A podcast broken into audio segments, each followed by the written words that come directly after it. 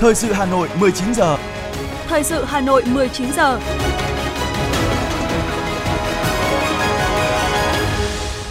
Xin kính chào quý vị và các bạn. Mời quý vị và các bạn nghe chương trình thời sự tối nay thứ Bảy, ngày 11 tháng 3 năm 2023. Những nội dung chính sẽ được đề cập đến trong chương trình. Phó Bí thư Thường trực Thành ủy Hà Nội Nguyễn Thị Tuyến dự lễ công nhận điểm du lịch Dương Xá, huyện Gia Lâm. Cục Đăng kiểm Việt Nam có tân cục trưởng. Xử lý nghiêm các trường hợp giấu dịch, không chủ động khai báo dịch cúm gia cầm. Trong phần tin thế giới có những tin chính, ông Lý Cường được bầu làm Thủ tướng Trung Quốc. Estonia bắt giữ chính trị gia sau khi vừa từ Nga trở về. Và sau đây là nội dung chi tiết. Thưa quý vị và các bạn, tối qua, tại cụm di tích đền chùa Bà Tấm, xã Dương Xá, Ủy ban nhân dân huyện Gia Lâm long trọng tổ chức lễ kỷ niệm 960 năm ngày Nguyên phi ỷ Lan Đăng Quang, công bố quyết định công nhận điểm du lịch Dương Xá và khai mạc lễ hội truyền thống đền chùa Bà Tấm năm 2023. Tới dự lễ kỷ niệm có Ủy viên Trung ương Đảng, Phó Bí thư Thường trực Thành ủy Hà Nội Nguyễn Thị Tuyến, các đồng chí Ủy viên Ban Thường vụ Thành ủy, Phó Chủ tịch Ủy ban nhân dân thành phố. Phát biểu tại sự kiện, Phó Chủ tịch Ủy ban nhân dân thành phố Nguyễn Mạnh Quyền khẳng định lễ kỷ niệm 960 năm ngày Nguyên phi ỷ Lan Đăng Quang và công bố quyết định công nhận điểm du lịch Dương Xá, khai mạc lễ hội truyền thống đền chùa Bà Tấm năm 2023 nhằm tri ân, tưởng nhớ công ơn người con tài đức của quê hương Dương Xá, Gia Lâm giáo dục truyền thống yêu nước trong mọi tầng lớp nhân dân, đồng thời nêu cao ý thức trách nhiệm trong bảo vệ, gìn giữ, phát huy các giá trị văn hóa. Đây là cơ hội điều kiện thuận lợi để Dương Xá tiếp tục gìn giữ, tuyên truyền, quảng bá những giá trị văn hóa truyền thống quý báu tới du khách thập phương, đồng thời tạo thêm động lực cho sự phát triển kinh tế xã hội, xây dựng quê hương ngày càng giàu đẹp. Để tiếp tục bảo tồn và phát huy giá trị văn hóa của lễ hội đền chùa Bà Tấm, phát triển điểm du lịch Dương Xá gắn với các tiêu chí đô thị khi huyện lên quận, Phó Chủ tịch Ủy ban nhân dân thành phố yêu cầu huyện Gia Lâm và xã Dương Xá tập trung lãnh đạo phát triển kinh tế gắn với quy hoạch xây dựng đô thị, chú trọng phát triển thương mại, dịch vụ, phát huy có hiệu quả các tiềm năng, lợi thế của địa phương. Xây dựng các tour tuyến điểm du lịch Dương Xá, trong đó có đền chùa Bà Tấm, các điểm du lịch của Dương Xá kết nối với các khu điểm du lịch trên địa bàn huyện Gia Lâm và các địa bàn lân cận. Sáng nay tại Hà Nội, Cục Đăng kiểm Việt Nam tổ chức lễ công bố quyết định về công tác cán bộ. Bộ trưởng Bộ Giao thông Vận tải ký quyết định về việc điều động, bổ nhiệm có thời hạn ông Nguyễn Chiến Thắng, vụ trưởng vụ quản lý doanh nghiệp Bộ Giao thông Vận tải, giữ chức Cục trưởng Cục Đăng kiểm Việt Nam. Đây là một trong những động thái mới nhất của Bộ Giao thông Vận tải trong việc ổn định nhân sự lãnh đạo cục sau khi ông Đặng Việt Hà, Cục trưởng Cục Đăng kiểm Việt Nam bị khởi tố, bắt tạm giam liên quan đến hàng loạt những sai phạm của các trung tâm đăng kiểm cơ giới đường bộ trên toàn quốc. Phát biểu tại buổi nhận nhiệm vụ mới, ông Nguyễn Chiến Thắng bày tỏ việc được giao nhiệm vụ Cục trưởng Cục Đăng kiểm Việt Nam là vinh dự nhưng cũng là một nhiệm vụ hết sức nặng nề trong giai đoạn cực kỳ khó khăn như hiện nay. Ông Nguyễn Chiến Thắng cam kết cán bộ nhân viên của cục sẽ đoàn kết, nỗ lực, tập trung cao độ để có kế hoạch triển khai các giải pháp khôi phục hoạt động của Cục Đăng kiểm Việt Nam, phục vụ tốt nhất cho người dân và khách hàng. Sáng nay, Cục Cảnh sát Giao thông Bộ Công an tổ chức tập huấn cho 167 chiến sĩ cảnh sát giao thông nhằm tăng cường cho các trung tâm đăng kiểm tại Hà Nội và thành phố Hồ Chí Minh.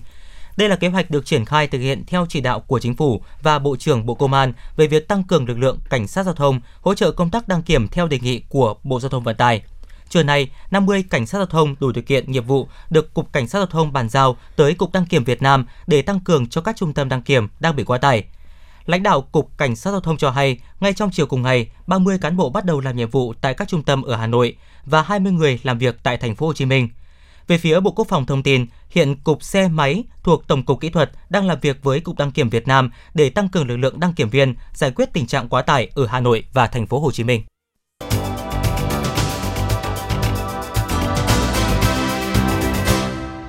Chương trình thời sự xin được tiếp nối với một số thông tin kinh tế. Thưa quý vị và các bạn, xử lý nghiêm các trường hợp giấu dịch, không chủ động khai báo dịch cúm gia cầm là chỉ đạo nêu trong công văn mới đây của Ủy ban nhân dân thành phố Hà Nội về tăng cường các biện pháp phòng chống bệnh cúm gia cầm trên địa bàn thành phố.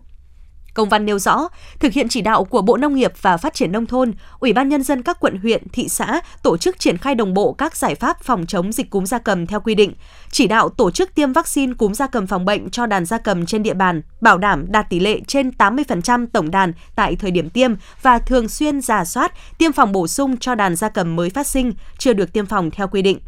Tổ chức kiểm soát chặt chẽ việc vận chuyển, không để gia cầm và sản phẩm gia cầm mang mầm bệnh vào địa phương làm lây lan dịch bệnh, đẩy mạnh thanh tra, kiểm tra trong lĩnh vực chăn nuôi, giết mổ và phòng chống dịch bệnh, kiên quyết ngăn chặn và xử lý các trường hợp vi phạm theo đúng quy định của pháp luật. Ủy ban nhân dân các quận huyện, thị xã tăng cường công tác chủ động giám sát dịch bệnh, chú trọng các địa phương có tổng đàn gia cầm lớn, khu vực có nguy cơ cao để phát hiện sớm, cảnh báo và xử lý dứt điểm ngay khi dịch bệnh được phát hiện, xử lý nghiêm theo quy định của pháp luật các trường hợp giấu dịch không chủ động khai báo.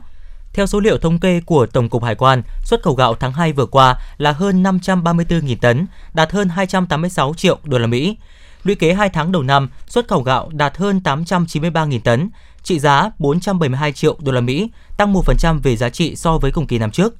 Giá gạo xuất khẩu bình quân 2 tháng đầu năm nay cũng tăng 9,86% so với cùng kỳ năm ngoái. Trong khi giá gạo xuất khẩu của Thái Lan đi xuống, thì giá gạo xuất khẩu của Việt Nam và Ấn Độ tăng lên mức cao nhất trong gần 2 năm do nhu cầu mạnh ngay cả khi rủi ro nguồn cung toàn cầu vẫn còn. Theo chu kỳ 10 ngày, hôm nay Liên Bộ Công Thương Tài chính sẽ thông báo điều chỉnh giá bán xăng dầu trong nước. Tuy nhiên, do trùng vào ngày nghỉ cuối tuần nên lịch điều chỉnh sẽ rời sang ngày thứ hai tuần tới. Dữ liệu cập nhật từ Bộ Công Thương đến ngày 6 tháng 3 cho thấy, giá xăng trên thị trường Singapore trong 10 ngày qua tăng tương đối mạnh so với kỳ điều hành ngày 1 tháng 3 trong hai phiên giao dịch gần nhất là vào ngày mùng 8 và mùng 9 tháng 3. Giá xăng tại Singapore đã có đà giảm nhưng vẫn cao hơn so với kỳ điều hành trước. Theo đó, giá xăng RON 92 đã tăng lên 98,720 đô la Mỹ mỗi thùng, tăng xăng 95 thì tăng lên 102,46 đô la Mỹ mỗi thùng. Các loại dầu hỏa tăng lên 107,75 đô la Mỹ mỗi thùng, diesel tăng lên 106,36 đô mỗi thùng và dầu ma rút tăng lên 461,87 đô la Mỹ mỗi tấn. Theo nhận định của đại diện một số doanh nghiệp kinh doanh xăng dầu đầu mối, với xu hướng tăng tại thị trường nhập khẩu, giá xăng dầu trong kỳ điều hành lần này có thể tăng nhẹ từ 100 đến 200 đồng mỗi lít. Trường hợp cơ quan điều hành không trích lập hoặc chi mạnh quỹ bình ổn, giá xăng dầu có thể tiếp tục giảm hoặc giữ nguyên. Thưa quý vị và các bạn, Phát triển đời sống vật chất được nâng lên càng quan tâm tới vấn đề an toàn chất lượng môi trường sống, mà trong đó nông nghiệp là một trong những lĩnh vực tạo ra sản phẩm có tác động trực tiếp tới sức khỏe của con người. Và cũng chính vì vậy mà sản xuất nông nghiệp sạch đã và đang trở thành xu thế của ngành nông nghiệp Việt Nam. Xã Văn Đức, huyện Gia Lâm với khoảng 250 ha canh tác, trong đó có 15 ha sản xuất theo quy trình Việt Gáp với 1.200 hộ tham gia trực tiếp sản xuất. Hiện Văn Đức là vùng trồng rau theo tiêu chuẩn an toàn lớn nhất của thành phố Hà Nội. Tham gia chương trình ô cốp mỗi xã một sản phẩm từ năm 2019, Hợp tác xã Văn Đức được Ủy ban Nhân dân thành phố Hà Nội cấp chứng nhận sản phẩm ô cốp 3 sao, 4 sao cho các loại rau, súp lơ, cà chua, mướp đắng, cải thảo, đậu đỗ các loại. Vào thời điểm bình thường, trung bình mỗi ngày hợp tác xã rau Văn Đức cung cấp ra thị trường khoảng 40 đến 50 tấn rau các loại. Trong số đó, khoảng 70% sản lượng được tiêu thụ tại hệ thống siêu thị và các chợ đầu mối trên địa bàn thành phố, số còn lại tiêu thụ tại các tỉnh lân cận. Đây có thể nói là một trong những đơn vị sản xuất nông nghiệp hiếm hoi của Hà Nội, có thể làm tốt cả khâu sản xuất an toàn và linh hoạt trong việc tìm đầu ra cho sản phẩm. Có được kết quả này, không thể không nhắc đến sự quan tâm của chính quyền địa phương đối với hoạt động của hợp tác xã. Ông Trần Xuân Diệu, Chủ tịch Ủy ban Nhân dân xã Văn Đức cho biết. Đối với cái thương hiệu ờ, rau an toàn Văn Đức thì chúng tôi cũng đã xây dựng qua rất nhiều năm. Bởi vì để đạt được cái thương hiệu này thì cũng phải báo cáo các đồng chí là nó quá quá trình mà nó cũng rất là gian nan. À, về vấn đề tổ chức sản xuất thì đấy chúng tôi cũng đã kiến nghị với thành phố rồi với huyện để quy hoạch vùng rồi đầu tư hỗ trợ hạ tầng để người dân tin tưởng trong cái việc à, sản xuất rau an toàn cái vấn đề thứ hai là hiện nay thì thành phố cũng đang có những cái cái chủ trương hỗ trợ cho cái vùng rau này, nên cũng khuyến khích được bà con nhân dân là duy trì và phát triển sản xuất. Cái vấn đề thứ ba là cái cái cái, chúng tôi cũng à, có cái chỉ đạo đối với các hợp tác xã rồi hình thành nên một số những cái hợp tác xã à, mới về, chuyên về làm cái cái cái thương mại đối với cây rau được sự quan tâm của chính quyền địa phương cộng với định hướng đúng đắn của ban lãnh đạo hợp tác xã, Giao Văn Đức đã có kết quả thành công đáng ghi nhận. Hợp tác xã Giao Văn Đức đã quy hoạch và triển khai sản xuất nông nghiệp bài bản theo mô hình kiểm soát, quản lý theo chuỗi khép kín từ sản xuất đến tiêu thụ. Thực hiện mô hình kiểm tra cộng đồng, áp dụng hệ thống đảm bảo có sự xuất nguồn gốc PGS trong sản xuất rau an toàn. Qua đó, các sản phẩm rau của Hợp tác xã Văn Đức luôn được giám sát chặt chẽ, từ khâu chọn giống, chăm sóc đến thu hoạch, đảm bảo đúng tiêu chuẩn chất lượng – nhiều loại rau của Hợp tác xã Văn Đức đã được đăng ký nhãn hiệu tại Cục Sở hữu trí tuệ. Hợp tác xã cũng là đơn vị chịu trách nhiệm quản lý, giám sát chất lượng và đứng ra bao tiêu sản phẩm cho bà con. Nhờ sản xuất quy trình chất lượng đảm bảo sản phẩm có nhãn mắc, truy xuất nguồn gốc và xuất xứ, nên rau an toàn Văn Đức không chỉ được đưa vào hệ thống các siêu thị ở Hà Nội và một số tỉnh thành phố, mà còn xuất khẩu từ 300 đến 500 tấn rau một năm sang thị trường Đài Loan và Hàn Quốc. Thành quả này có được chính là nhờ việc thay đổi tư duy sản xuất của người nông dân xã Văn Đức cùng định hướng đúng đắn của ban lãnh đạo hợp tác xã. Ông Nguyễn Văn Minh, giám đốc hợp tác xã nông nghiệp Văn Đức, huyện Gia Lâm cho biết. Khách hàng khi mà à, mua các cái sản phẩm của chúng tôi cung cấp vào hệ thống siêu thị thì chúng thấy là cần nghĩa là truy xuất các cái nguồn gốc thì chúng tôi đây đã có những cái tem truy xuất này. Khách hàng chỉ cần đưa vào đó quét mã QR là sẽ ra các cái uh, quy trình cho các cái sản xuất của Văn Đức để mà thấy được là cái cái việc mà chất lượng sản phẩm được khẳng định uh, trên các cái sản phẩm rau mà khi cung cấp vào đây đã được uh, uh, kiểm định rất là chặt chẽ rất là kỹ lưỡng chi lương chính vì vậy mà cái sản phẩm rau tôi đưa được vào hệ thống Bixi này uh, đã được người tiêu dùng đánh giá rất là cao cho là cái chất lượng rau của Văn Đức đạt tiêu chuẩn như là đã đăng ký theo quy định của nhà nước về tiêu chuẩn rau Việt gáp. Hệ thống này đảm bảo chứng thực cho người sản xuất dựa trên sự tham gia tích cực của các bên liên quan, Tất cả các khâu trồng, chăm sóc, thu hoạch đều có sự giám sát. Nhờ đó, Văn Đức đã tạo được thương hiệu riêng trên thị trường. Ông Trần Xuân Diệu, Chủ tịch Ủy ban Nhân dân xã Văn Đức cho biết. Trong những cái chương trình của đảng bộ, rồi kể cả họp tri bộ, thì chúng tôi cũng có những cái chỉ đạo để làm sao có cái tuyên truyền à, nhân dân thực hiện tốt cái vấn đề sản xuất rau an toàn Ứng dụng công nghệ cao, truy xuất nguồn gốc rõ ràng, quét mã QR sản phẩm đều là những yếu tố cần thiết để hướng đến phát triển một nền nông nghiệp sạch hay một xu thế tất yếu để có thể tham gia chuỗi giá trị toàn cầu. Trong xu thế tất yếu này, đã có rất nhiều các doanh nghiệp Việt Nam tìm cho mình hướng đi để thích ứng với yêu cầu mới của thị trường và thay đổi tư duy, thay đổi cách làm để tạo hướng đi mới từ khâu sản xuất đến phân phối phát triển sản phẩm như ở Hợp tác xã Rau An toàn Văn Đức, có thể coi là một điển hình tốt cần nhân rộng hơn nữa trong ngành nông nghiệp thủ đô. Hội báo toàn quốc, sự kiện lớn của báo giới cả nước chào mừng những thành tiệu to lớn của đất nước trong tiến trình đổi mới, nêu bật những đóng góp và sự phát triển mạnh mẽ của báo chí cách mạng Việt Nam, đồng thời quảng bá các sản phẩm báo chí gắn với hoạt động lao động, sáng tạo của các nhà báo trong cả nước. Với chủ đề Đoàn kết chuyên nghiệp văn hóa sáng tạo, Hội báo toàn quốc 2023 sẽ diễn ra từ ngày 17 tháng 3 năm 2023 đến ngày 19 tháng 3 năm 2023 tại Bảo tàng Hà Nội. Trong khuôn khổ hội báo, công chúng và các nhà báo hội viên sẽ được tham dự nhiều sự kiện nghiệp vụ, văn hóa phong phú, có sức lôi cuốn như tọa đàm Hội ngộ Giải A báo chí quốc gia, lễ phát động giải thưởng báo chí tuyên truyền về sử dụng năng lượng tiết kiệm và hiệu quả năm 2023, tọa đàm thanh niên sáng tạo chủ động trong công cuộc chuyển đổi số, chung kết cuộc thi tiếng hát người làm báo mở rộng năm 2023, giải bóng đá cúp báo nhà báo và công luận lần thứ hai, triển lãm những nẻo đường xuân cùng nhiều chương trình đặc sắc khác. Lễ khai mạc Hội báo toàn quốc năm 2023 ngày 17 tháng 3 năm 2023 và lễ bế mạc ngày 19 tháng 3 năm 2023 sẽ được phát thanh truyền hình trực tiếp trên sóng của Đài Phát thanh Truyền hình Hà Nội. Mời quý vị và các bạn đón xem. Thưa quý vị và các bạn, sau 2 năm không tổ chức vì dịch bệnh COVID-19, Liên hoan truyền hình toàn quốc lần thứ 41 năm 2023 sẽ được tổ chức tại Hải Phòng từ ngày 15 đến ngày 18 tháng 3 với nhiều điểm mới nổi bật. Lần đầu tiên, hai thể loại phóng sự ngắn và video trên nền tảng số được đưa vào tham gia liên hoan, nâng tổng số thể loại dự thi lên 11 thể loại. Liên hoan là dịp để những người làm truyền hình trong cả nước gặp gỡ trao đổi, hợp tác sản xuất, cập nhật xu hướng phát triển của ngành truyền hình và cùng chia sẻ thông tin nhằm phục vụ khán giả tốt hơn. Phản ánh của phóng viên Như Hoa. Năm nay, số lượng tác phẩm dự thi tăng gần gấp đôi so với năm trước, với 714 tác phẩm tranh dài ở 11 thể loại. Hai thể loại có số lượng tham dự nhiều nhất là phóng sự ngắn 140 tác phẩm và phóng sự 138 tác phẩm.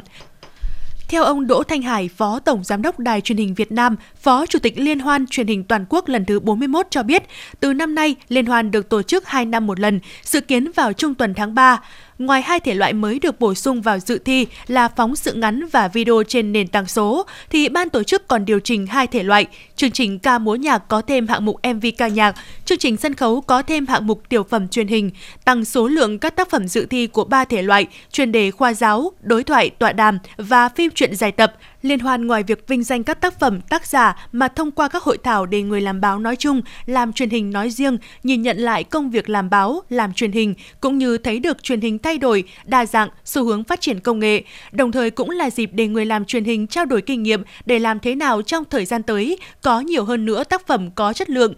tiếp cận với xu hướng xem truyền hình của khán giả. Ông Đỗ Thanh Hải cho biết. Cái số lượng tác phẩm năm nay thì gần như là vượt trội, tăng gấp đôi so với những kỳ liên hoan trước. Nói như vậy để thấy là cái sự vào cuộc, sự tham gia của các đài phát thanh truyền hình trên cả nước đối với kỳ liên hoan năm nay ờ, có những tín hiệu rất là tích cực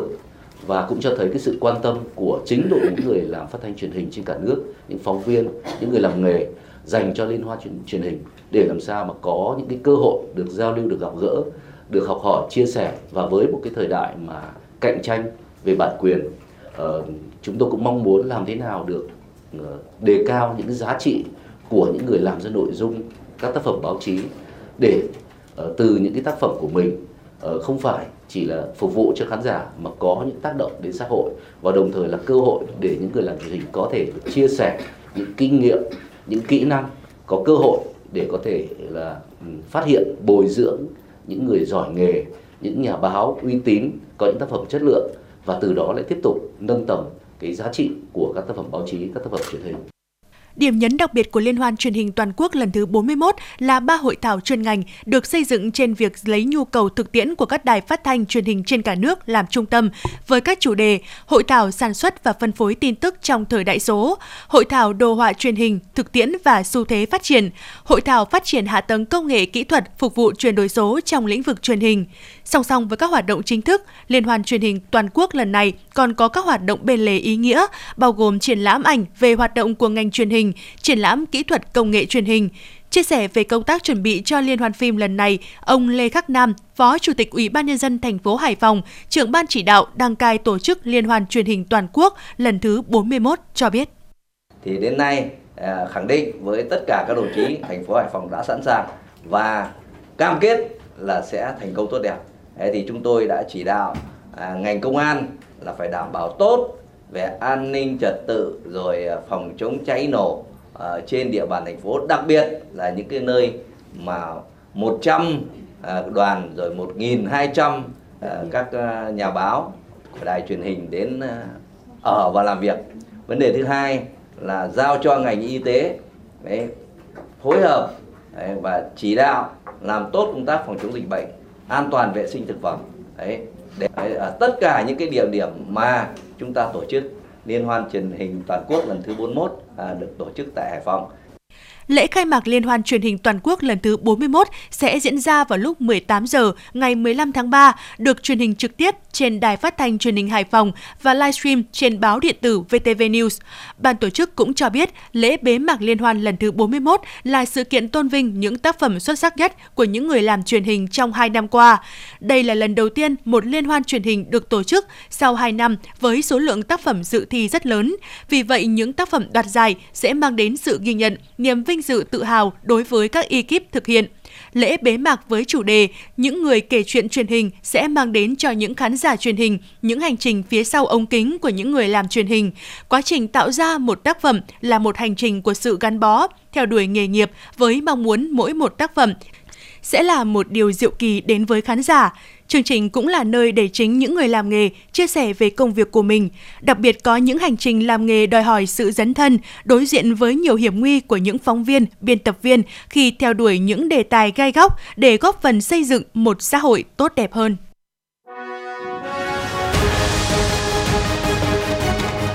Thời sự Hà Nội, nhanh, chính xác, tương tác cao. Thời sự Hà Nội, nhanh, chính xác, tương tác cao.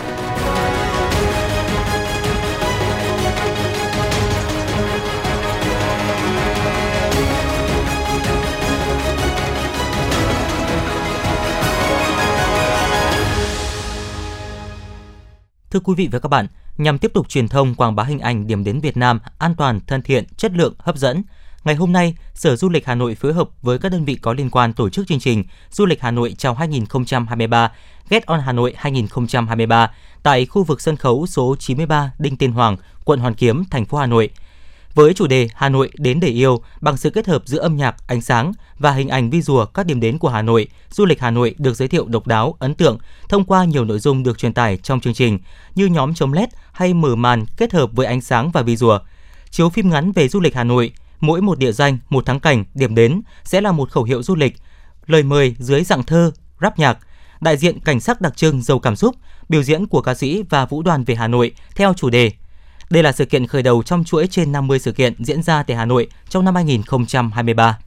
Mới đây, CNN công bố danh sách 25 địa điểm du lịch đẹp nhất thế giới. Theo đó, khu vực Đông Nam Á chỉ có hai nước góp mặt, đó là Việt Nam với Vịnh Hạ Long và Philippines với El Nido.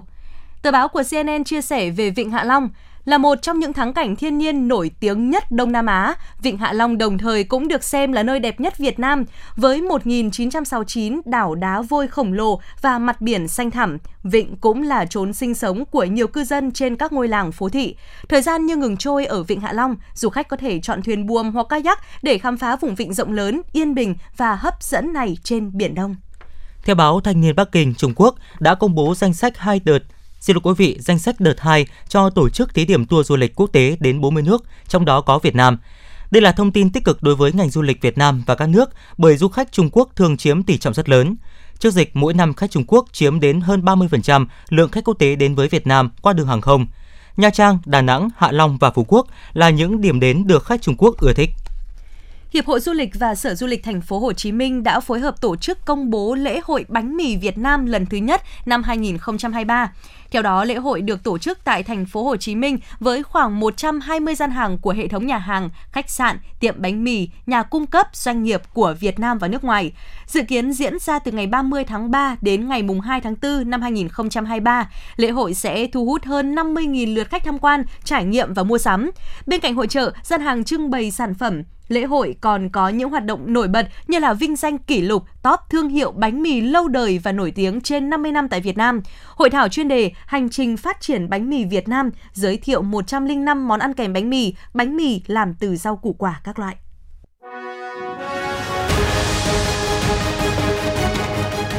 FM 90 cập nhật trên mọi cung đường. FM 90 cập nhật trên mọi cung đường.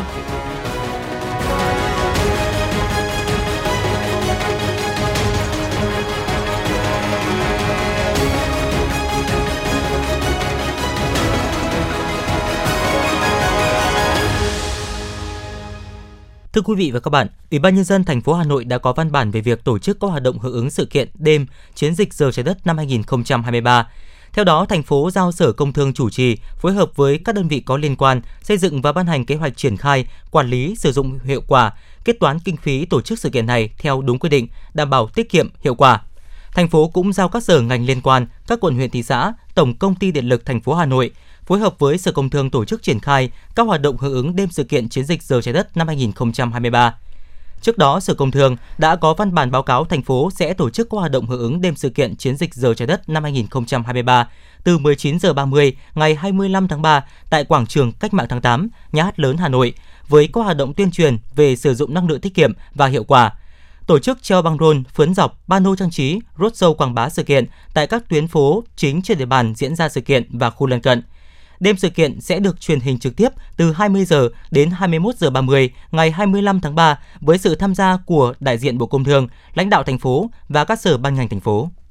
Trong hai ngày hôm nay và ngày mai, Sở Giáo dục và Đào tạo Hà Nội phối hợp với các nhà xuất bản tổ chức giới thiệu sách giáo khoa lớp 4 theo chương trình giáo dục phổ thông 2018. Hơn 14.000 giáo viên dự kiến dạy lớp 4 năm học 2023-2024 đã tham dự. Hội nghị diễn ra theo hình thức trực tiếp, kết hợp trực tuyến từ điểm cầu của Sở Giáo dục và Đào tạo Hà Nội với hơn 200 điểm cầu của các nhà xuất bản và các nhà trường, và các nhà trường. Hơn 14.000 giáo viên dự kiến tham gia dạy lớp 4 năm học 2023-2024 đã tham dự hội nghị tại các điểm cầu. Năm học 2023-2024 là năm học thứ tư chương trình giáo dục phổ thông 2018 được triển khai đối với học sinh tiểu học trên cả nước nhưng đối với lớp 4 là năm đầu tiên. Là một trong những đơn vị có sách giáo khoa lớp 4 được Bộ Giáo dục và Đào tạo phê duyệt, đại diện nhà xuất bản Giáo dục Việt Nam cho biết, đến thời điểm này, đơn vị đã phối hợp với các sở giáo dục và đào tạo tổ chức giới thiệu sách giáo khoa mới tới 63 tỉnh thành phố. Đơn vị sẵn sàng hỗ trợ các nhà trường trong việc tìm hiểu, tiếp cận thông tin về sách giáo khoa.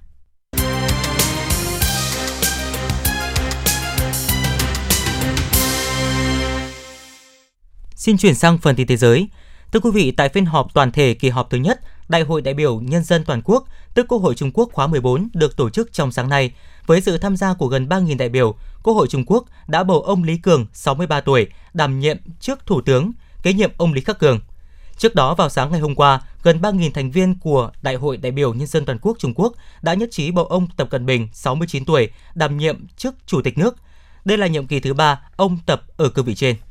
Giới chức Estonia tuyên bố đã bắt giữ chính trị gia Ivo Peterson do bị nghi ngờ có các hoạt động chống lại nhà nước Estonia. Trước đó, ông Peterson đã đi sang Nga. Ông Peterson là một thành viên của phong trào chính trị cánh tả cổ suý cho sự chung sống hòa bình giữa người Estonia và người Nga. Trong bầu cử nghị viện Estonia tuần vừa qua, ông ra ứng cử với tư cách ứng viên của đảng cánh tả thống nhất Estonia. Ngoại trưởng Nga Sergei Lavrov tuyên bố Nga hiện không thấy cơ hội nào để đàm phán với phía Ukraine do quan điểm của Kiev. Theo ông Lavrov, Tổng thống Zelensky đã tuyên bố đồng thời với ông Burns, giám đốc của CIA, rằng ông sẽ không bao giờ ngồi xuống bàn đàm phán với Tổng thống Nga Putin, rằng Ukraine sẽ giành được chiến thắng và rằng ông có các đồng minh khác và các địa điểm khác để ông có thể quyết định tương lai của đất nước mình.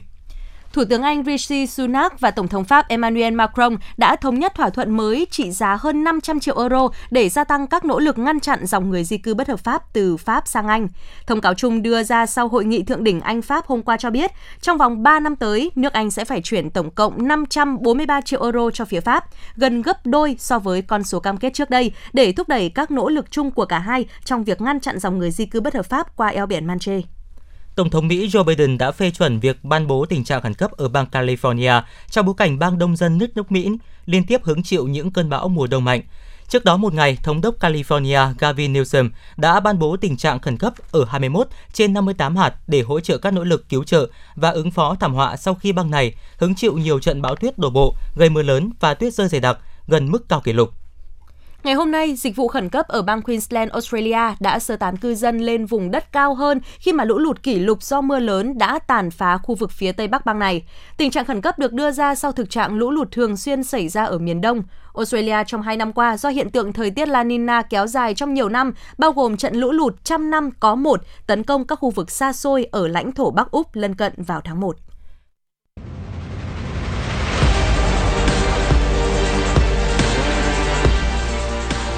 Bản tin thể thao. Bản tin thể thao.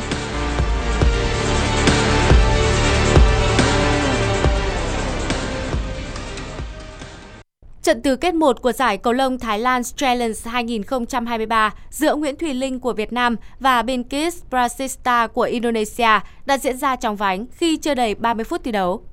Tân đập số 1 của Việt Nam Nguyễn Thùy Linh áp đảo đối thủ ngay từ lúc nhập cuộc và giành về chiến thắng 21-13 và 21-16 sau hai hiệp đấu. Với chiến thắng này, Thùy Linh sẽ bước vào vòng tiếp theo là bán kết. Tại đây, cô sẽ đối đầu với tay vợt chủ nhà Opat Được biết, Opat chỉ mới 16 tuổi và xếp hạng 87 thế giới, còn Thùy Linh đứng thứ 49 và là hạt giống số 1 của giải đấu này. Ở trận bán kết còn lại là cuộc chạm trán giữa Takahashi của Nhật Bản và chủ nhà Choi Ki-gong. Cả hai tay vợt đều nằm ở ngoài top 100 tay vợt xuất sắc nhất trên bảng xếp hạng thế giới và cũng không thuộc nhóm hạt giống của mùa giải này. Ở vòng 26 Serie A mùa giải 2022-2023, Inter Milan được kỳ vọng có chiến thắng trên sân Spezia để tiếp tục nuôi hy vọng bám đuổi Napoli. Tuy nhiên, Inter Milan đã trải qua một trận đấu khó khăn trong cuộc đua vô địch Serie A mùa này. Những diễn biến đáng chú ý nhất của trận đấu của hai đội đều đến ở hiệp 2. Bàn thắng bất ngờ của Daniel Mandini ở phút thứ 55 đã giúp đội chủ nhà Spezia vượt lên dẫn trước 1-0. Và sau đó kịch tính được đẩy lên cao ở những phút cuối các cầu thủ Inter Milan có được một quả phạt đền và Lukaku đã không mắc sai lầm nào để cân bằng tỷ số ở phút thứ 83. Nhưng chỉ 4 phút sau đó, chủ nhà Spezia đã có bàn ấn định tỷ số khi Zola cũng thực hiện thành công một quả penalty. Trung cuộc, Inter Milan nhận thất bại bất ngờ với tỷ số 1-2. Trận thua này đã khiến Inter tiếp tục đứng thứ hai trên bảng xếp hạng Serie A với 50 điểm. Liên đoàn bóng đá Pháp đã gây bất ngờ khi thông báo sa thải bà Corinne Diacre, huấn luyện viên trưởng của đội tuyển nữ Pháp trước thềm các giải đấu quan trọng, bao gồm Olympic 2024 và World Cup nữ 2023. Đáng chú ý, lý do phía FFF đưa ra là các tuyển thủ nữ của Pháp kiên quyết từ chối thi đấu dưới sự huấn luyện của bà Diacre, huyền thoại từng dẫn dắt tuyển nữ Pháp trong 6 năm qua. Gay gắt nhất có lẽ là thái độ quyết liệt của đội trưởng tuyển nữ Pháp là Wendy Renard khi cô tuyên bố mình sẽ không thi đấu cho đội bóng nước này dưới sự dẫn dắt của bà Diagri nhằm bảo vệ sức khỏe tinh thần. Cũng theo FFF, việc sa thải huấn luyện viên Diagri cũng là để đội tuyển nữ Pháp được thể hiện sức mạnh vốn có của mình nhằm hướng đến kết quả tốt nhất ở đấu trường World Cup nữ 2023, trước hết là Olympic 2024. Về phía Việt Nam, đoàn quân của huấn luyện viên Mai Đức Trung cũng góp mặt ở hai giải đấu này. Vừa qua, thuyền trưởng của tuyển nữ Việt Nam đã công bố danh sách 31 cầu thủ nữ tập trung đợt 1, trong đó tiền đạo chủ chốt Huỳnh Như vắng mặt do phải làm nhiệm vụ ở đội Lanh FC. Bộ phận không khí lạnh ở phía Bắc đang nén rãnh áp thấp có trục ở khoảng 24 đến 26 độ vĩ Bắc, dịch dần xuống phía Nam. Thời tiết khu vực có mưa nhỏ rải rác, gió nhẹ. Khoảng chiều mai, bộ phận không khí lạnh này sẽ ảnh hưởng đến thành phố Hà Nội. Do ảnh hưởng của không khí lạnh, thành phố Hà Nội gió chuyển hướng đông bắc cấp 3. Từ đêm mai trời chuyển rét. Trong đợt không khí lạnh này, nhiệt độ thấp nhất phổ biến từ 14 đến 16 độ C. Chiều và đêm mai, thành phố Hà Nội có mưa, mưa rào và có nơi có rông. Trong mưa rông có khả năng xảy ra lốc xét và gió giật mạnh. Quý vị và các bạn vừa nghe chương trình thời sự của Đài Phát thanh Truyền hình Hà Nội. Chỉ đạo nội dung Nguyễn Kim Khiêm, chỉ đạo sản xuất Nguyễn Tiến Dũng, tổ chức sản xuất Trà My, đạo diễn Kim Oanh, phát thanh viên Quang Minh Khánh Hà cùng kỹ thuật viên Kim Thoa thực hiện. Thân mến chào tạm biệt.